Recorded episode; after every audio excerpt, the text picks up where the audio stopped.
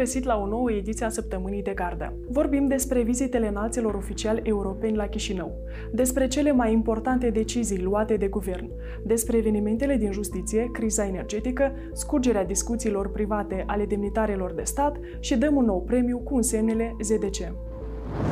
Începem cu o veste extrem de importantă în contextul crizei energetice în care se află țara noastră. Aflată într-o vizită oficială în Republica Moldova, șefa Comisiei Europene, Ursula von der Leyen, a anunțat un pachet de susținere energetică în valoare de 250 de milioane de euro. Now the Republic of Moldova is facing an acute Acum, Republica Moldova se confruntă cu o criză acută energetică care ține atât cu alimentarea cu gaz și energie electrică, dar și, um, dar și modul de a, ne, de a vă permite să achitați pentru aceste resurse. Noi ne vom asigura că vom face tot posibilul ca dumneavoastră să faceți față acestei crize. Iată de ce am a, pregătit un pachet suplimentar de susținere energetică pentru Republica Moldova. 200 de milioane euro vor fi acordați în caz de necesitate pentru ca Republica Moldova să-și acopere nevoile de gaz, 100 de milioane în granturi și 100 de milioane în împrumuturi. De la 1 ianuarie 2023, pentru lângă aceasta, 50 milioane de euro suplimentari vor fi acordați ca suport bugetar Republicii Moldova pentru a acorda susținere celor mai vulnerabile persoane. This will help provide support to those most vulnerable so that this is a targeted budgetary support. Președinta Maia Sandu a mulțumit Comisiei Europene și statelor membre pentru sprijinul acordat Republicii Moldova, menționând că țara noastră se confruntă cu cea mai gravă criză energetică din ultimele trei decenii la o zi de la vizita președintei Comisiei Europene și președinta Parlamentului European, Roberta Metsola, a efectuat o vizită de lucru la Chișinău, unde a avut o întrevedere cu președinta Maia Sandu.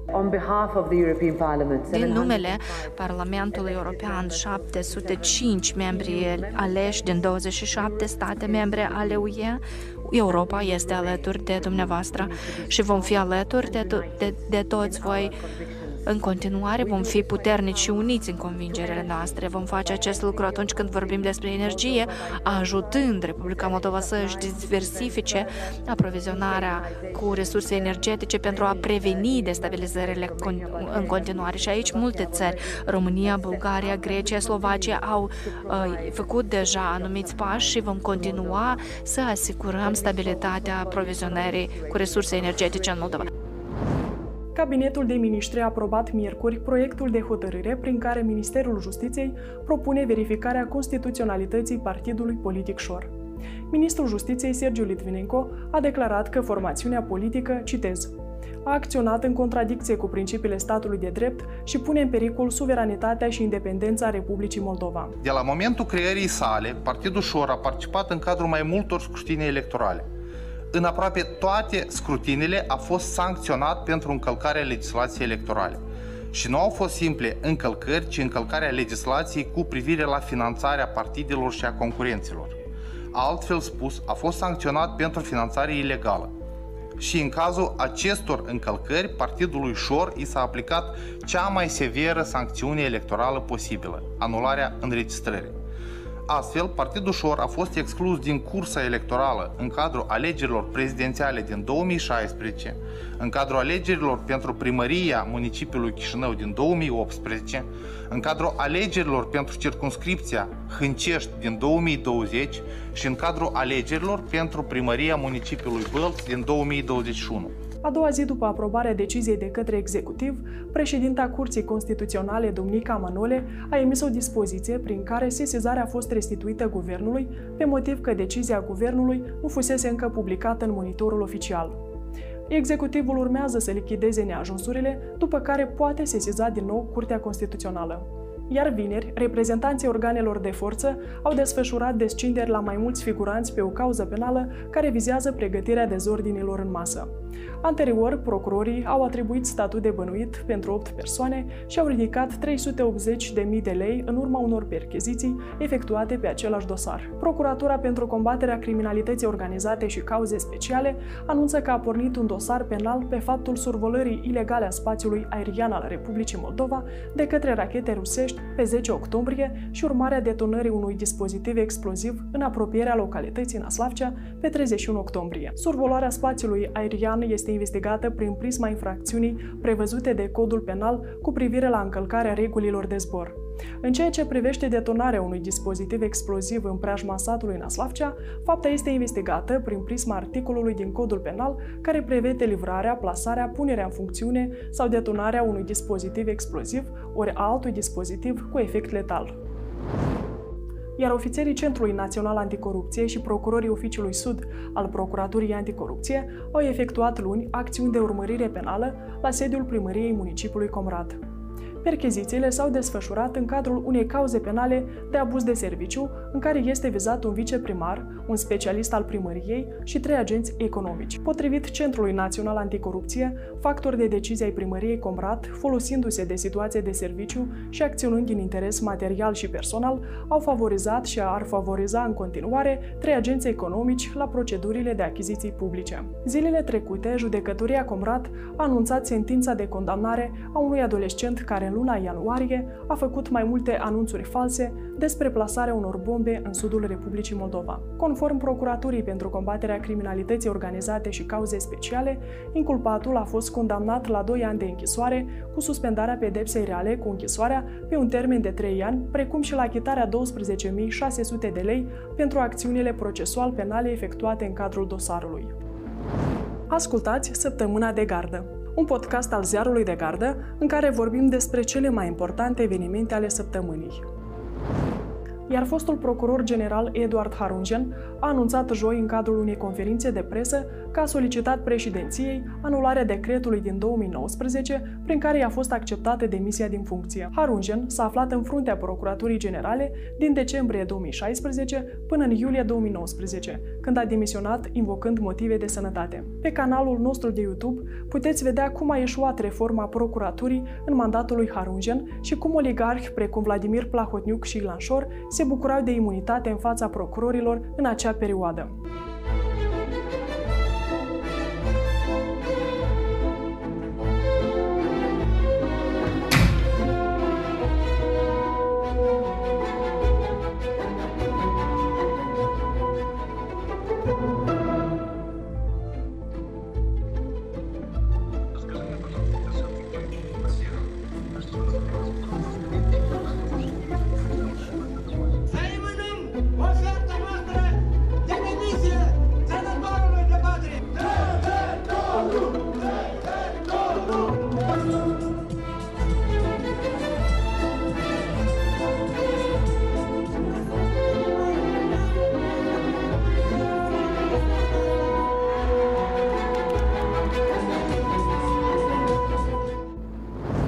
Săptămâna aceasta, mai multe conversații private purtate pe Telegram și atribuite ministrului Justiției, Sergiu Litvinenko, au fost făcute publice pe un site nou creat, administratorii căruia nu și-au divulgat identitatea.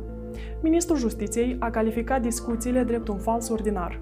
Potrivit lui, citez, Scopul acestui fals este să deturneze atenția publicului de la problemele reale cu care se confruntă grupările criminale din Republica Moldova și legăturile lor cu serviciile străine. Tot miercuri, guvernul a anunțat că au fost sparte mai multe conturi de Telegram ale unor demnitari de stat, printre care președinta Maia Sandu și vicepremierul Andrei Spânu. Iar Grigore Policinski, fostul președinte al raionului Dubăsari, vizat anterior în mai multe dosare penale, fiind învinuit inclusiv de abuz și exces de putere, a fost numit la sfârșitul lunii octombrie în funcție de vicepretor al sectorului Botanica.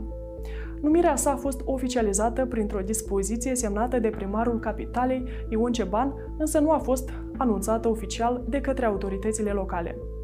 Mai multe detalii aflați dintr-un articol publicat pe site-ul nostru. înscris, dar că de mult, de prima, pe, pe prima listă, dar nu s aude ei, nu știu. Mi-ar da, nu mi-ar da, nu știu. Trei și noi repcă pe, pe sub gardă și avem și ieși de iarnă. Eu am luat 15 cadametri. 15 cadametri am luat 1200. 1200 lei, da? Scadometri. Nu aduc acasă, băietul i-a dat banul în mână, la revedere. O dat voie la test bandeții cu mașini, o luat și o ridicat prețul la lemne, vindeau lemnele în sat cu 1500 scladometri de lemne. mecanismul de distribuire a lemnelor de foc în Republica Moldova, pus în acest an în practică de guvern, a provocat haos pe piață. Depozitele ocoalelor silvice sunt aproape goale, așa că oamenii se tem că la iarnă vor îngheța de frig în case. Unele gospodării înscrise încă luna iulie pe listele beneficiarilor de 3 metri ster de lemn la un preț stabilit de stat nu au primit încă lemnele solicitate și nici nu știu când se vor încălzi cu lemnele promise. Între timp, intermediarii pe care guvernul promitea că îi va elimina de pe piață vând lemnul de foc la preț dublu. Deseori, intermediari devin chiar pădurari. Mai multe detalii aflați din ancheta publicată pe zdg.md, dar și pe canalul nostru de YouTube. Despre problema lemnelor de foc, dar și alte subiecte ce țin de ramura silvică, a discutat colega noastră Natalia Zaharescu în cadrul podcastului ZDC cu directorul general Moțilva, Valeriu Caisin. Podcastul va putea fi urmărit duminică 13 noiembrie pe YouTube și pe zdg.md. Noutatea săptămânii de pe frontul din Ucraina o reprezintă Ordinul Ministrului Rus al Apărării, Sergei Shoigu, de retragerea trupelor din regiunea Herson. Rușii își organizează acum apărarea în stânga râului Nipru. Pasul înapoi făcut de ruși vine în urma presiunii tot mai mari create de armata ucraineană în sudul țării. Zelensky a anunțat vineri eliberarea peste 40 de localități din Herson, abandonate de ruși. Armata ucraineană continuă să bombardeze trecerile peste Nipru, pe unde armata rusă încearcă să se retragă. Acum e rândul vostru să comentați evenimentele săptămânii. Scrieți-ne în comentarii care credeți că a fost cea mai importantă noutate a ultimilor zile și nu uitați de cartonașul roșu. Cine credeți că îl merită? Așteptăm mesajele voastre argumentate și puteți câștiga prin tragere la sorți un cadou cu un semnele ZDG. Iar câștigătorul de săptămâna trecută este Augustin Basoc, cel care a dat un cartonaș roșu, citez, celor care organizează destabilizări prin proteste. Augustin, îți mulțumim că ne urmărești și te rugăm să ne contactezi la această adresă de e-mail pentru a afla cum poți primi premiul. Iar dacă ți dorești și tu un obiect cu semnele ZDC, participă la concursul nostru sau intră oricând pe ZDG One și plasează o comandă. Astfel te alegi cu un accesoriu util și susții jurnalismul de investigație.